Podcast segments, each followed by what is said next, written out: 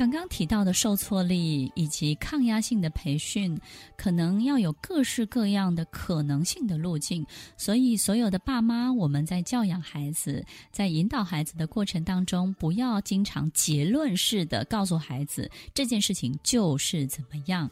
我们要用一种开放式的引导，让他知道说要去做，做了你觉得你会如何发展？不做你可能会怎么样？但是如果有没有可能，我们就不走这条路？我们试试看其他条路是什么？所以有很多时候，也许不是在 A 选择、B 选择，在 A、B 当中去做一个选择，很有可能是我们要继续往前走，也许选一个更好的 C 这样的一个选项。所以在很多引导的过程当中，我们要提供一种开放的环境，而不是直接就下结论，告诉孩子你完蛋了，你不行了。你看，你看，你把这件事情搞成这个样子，所以我们经常会直接下结论。不提供孩子一种开放性的解决的方案，所以首先我们必须要很清楚自己在引导的过程当中有没有做到这些关键的动作哦。接下来就是我们在生活当中可以怎么样来帮助孩子。第一个部分当然要辨识孩子真正的压力来源，万一他真的有压力，压力已经产生了，刚刚是预防的方法，现在就是诶，当他真的有压力了，真的退缩的时候，我们要弄清楚他的压力来源到底来自于哪。哪里？有很多时候，孩子对于事件本身是没有太多感觉感受的，但是呢，他的压力来源可能来自他的爸爸或是妈妈。所以呢，孩子数学考不好，可能没有爸爸妈妈在的时候，他是不在意的。但是因为爸爸在，妈妈在。妈妈特别在意，爸爸特别在意，所以他真正的压力来源可能是来自身边的照顾人，或者是身边的长辈，或是某一个同学，他经常跟他竞争的。所以有时候不是事件的本身，而是他真正的压力的来源的关键人是物，可能是某一个东西，或者是他可能害怕失去这个玩具，所以呢，他就害怕跟这个小朋友在一起，因为这个小朋友永远都会抢他的玩具，或是偷他的玩具，所以有时候。他不是不喜欢这个小朋友，而是不喜欢这个小朋友做的动作。这个动作本身会害他失去他的玩具、心爱的东西。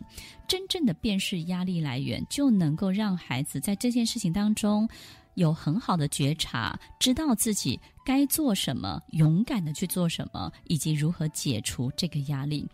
第二个当然是在生活当中要少比较喽。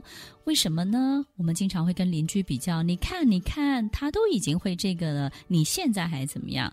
你看，你看，那个你的这个他 cousin 就是堂姐，呃，表兄弟姐妹都表现得这么好，怎么你会只是这样呢？少比较，他就比较不会有这种得失心。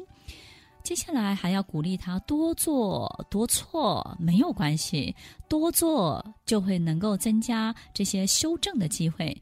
所以我们以前经常会告诉孩子：“你不要做了，多做多错。”其实刚好要相反过来，鼓励他要多做，在多做的过程当中，不要害怕多错，反而在多做的过程当中，仔细的一次一次的修正，让对的比例一次一次的升高，这样对孩子才是有真正的帮助。最后一个，接受自然的结果，因为任何一个事情不。不就是两个结果，输和赢吗？这是第一个概念。第二个，永远告诉他，这个事情本身可以有结果，也可以没有结果。没有结果的意思就是，下次可能换你赢，在下次可能换你输。这个事情本身是变动变化的，只要尽力就好了。孩子们，你只要尽力就可以了，因为输赢关系到很多很多的原因。除了关系到你的努力之外，只要我们尽力了，可能还有其他的百分之三十、百分之四十是有很多很多的变数的。接受这些自然的法则、自然的结果，孩子的心情就会好很多哦。所以越挫越勇，不要怕孩子不快乐，因为孩子。所有的情绪都是非常正当、非常正常的，他不一定要一直很快乐。所以孩子会有悲伤，会有沮丧，会有挫折，会有害怕，会有恐惧，这些都是非常正常的。因为只有这样，他才能够在心智。这种训练的过程当中，让自己变得更坚强。所以有时候我们经常会让孩子觉得或者心疼他，觉得你干脆不要做好了，我来保护你，让你不要去碰触这些东西。其实越是碰触。他就越能够了解他自己，认识真正的自己，甚至看到自己完全不同的样子。一个孩子能够多认识自己各种不同的面相，对于他心智的成熟度、开窍的速度都会变得更快一点。所以有很多时候，相反的，另外一群爸妈可能也会觉得。对，我就是不要过度保护。于是呢，孩子遇到一些压力的时候，相反的那一群爸爸妈妈可能就会说：“哪有这么严重？你会不会太夸张了？这个事情能够让你害怕成这样吗？你不要给我装了。”另外一群爸爸妈妈可能也会用这样的方式去轻视、轻忽孩子的压力。我们要知道哦，在我们的世界，因为我们长大了，所以成人、大人的世界里头，我们有很多的能力、很多的技术、很多的学历、经历的背景。我们是有筹码的去面对这个世界，而孩子他身上毫无工具，在他没有任何工具的状况之下，这些事情在他小小的世界里头真的是非常非常巨大的。所以我们要帮助孩子认识自己，澄清了解孩子到底在害怕什么，让他知道还有一条其他的路可以走，并且转化这个学习的过程当中，他真正要取得的，不要被自己的情绪打败喽。最后呢，Emily 老师要提醒所有的爸爸妈妈，就像你的运动会当中，透过一种非常自然的互动来学习这种受挫力、抗压性。所以，我们也可以去打造一种人工的挫折。这种人工的挫折如何打造出来？在孩子一个比较安全的环境当中，让孩子去感受挫折。这种人工的打造的挫折，我们可以。去创造一些机会，让他们去体验农村的生活，体验贫穷，体验物资的匮乏、资源的匮乏。当他没有水、没有电的时候，去感受一下生活的方式。所以，当孩子觉得一切都没有那么顺畅的时候，他也会有一种生活当中的自然的挫折。我们也可以让孩子去体验露营生活。去让孩子在攀岩的过程当中感受到体能的挫折，这种人工打造出来的挫折。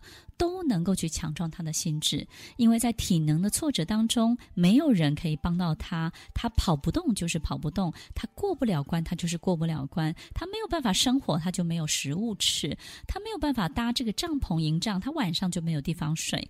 所以，当他必须要去克服这种技术、体能上的这种挫折、压力的时候，你会发现孩子就会成长得特别快。所以，透过这种人工打造的挫折，我们就可以实地的。在生活当中帮助到孩子喽。听完今天的节目后，大家可以在 YouTube、FB 搜寻 Emily 老师的快乐分多金，就可以找到更多与 Emily 老师相关的讯息。在各大 Podcast 的平台，Apple Podcast、KKBox、Google Podcast、SoundOn、Spotify、Castbox 搜寻 Emily 老师都可以找到节目哦。